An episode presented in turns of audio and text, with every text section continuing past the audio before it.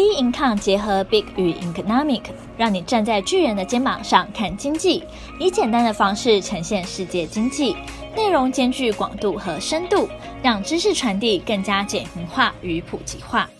小资新天地，今天的主题是高薪族恐贫症。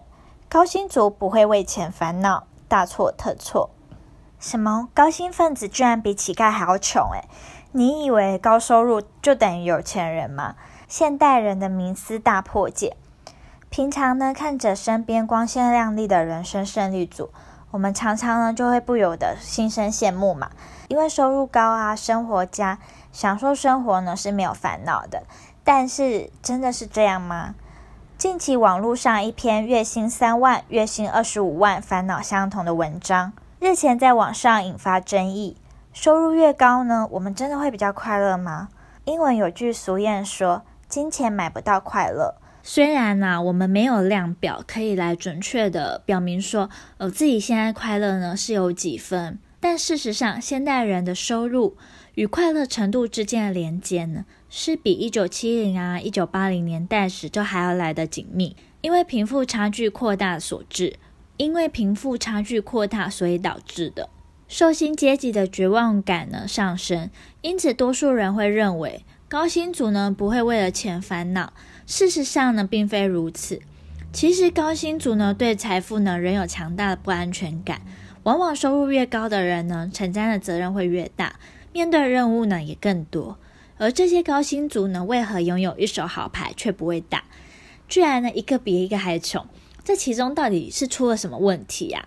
最主要呢是这个时代的变迁呢处于快节奏的状态下。高薪族呢，他的竞争压力呢日益会增大，于是处于一种焦躁不安的状态，内心的幸福感呢自然就慢慢的溜走，害怕未来需要钱的时候呢会没有钱，因此呢，当每个月薪水入账后，就会变得说不敢花钱啊。虽然呢还是会有那种物质的欲望，但是还是会把大部分的收入拿来当储蓄，因为利率呢仅剩下一趴，不仅拿不到多少利息。然后物价指数又不断不断的上涨，随着自己年纪的增加，花费也会越大。长期呢压抑的物欲还有不安，会使得高薪族呢罹患了恐贫症。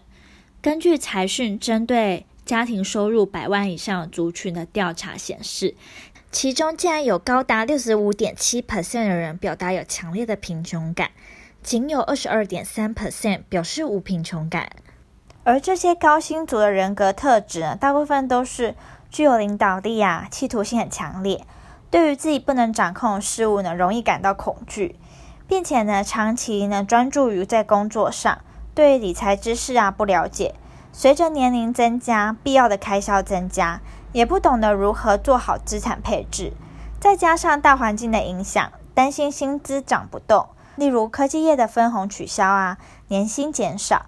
还有银行定存利率很低，跟不上通货膨胀的速度，房价过高，高薪族要买房呢，也仍然有很大的压力，甚至是政府的退休制度啊，其实也不完善，没办法提供老年生活的保障。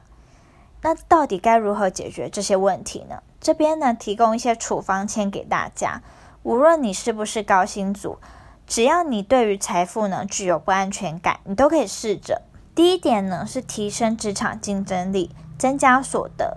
第二点呢是寻求专业的协助，了解背后的关键。第三点，认清现实，进而改变做出的行为。第四点，培养帮自己建立资产的能力，让钱呢有正确的流向。